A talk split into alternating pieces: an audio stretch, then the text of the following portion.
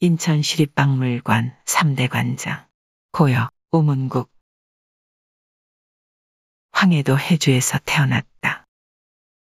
중국에서 공부하던 중 해방이 된 이듬해 귀국, 인천에 정착하여 인천 문화예술의 초석을 쌓았고 화가로서도 독창적 작품 세계를 일구었다.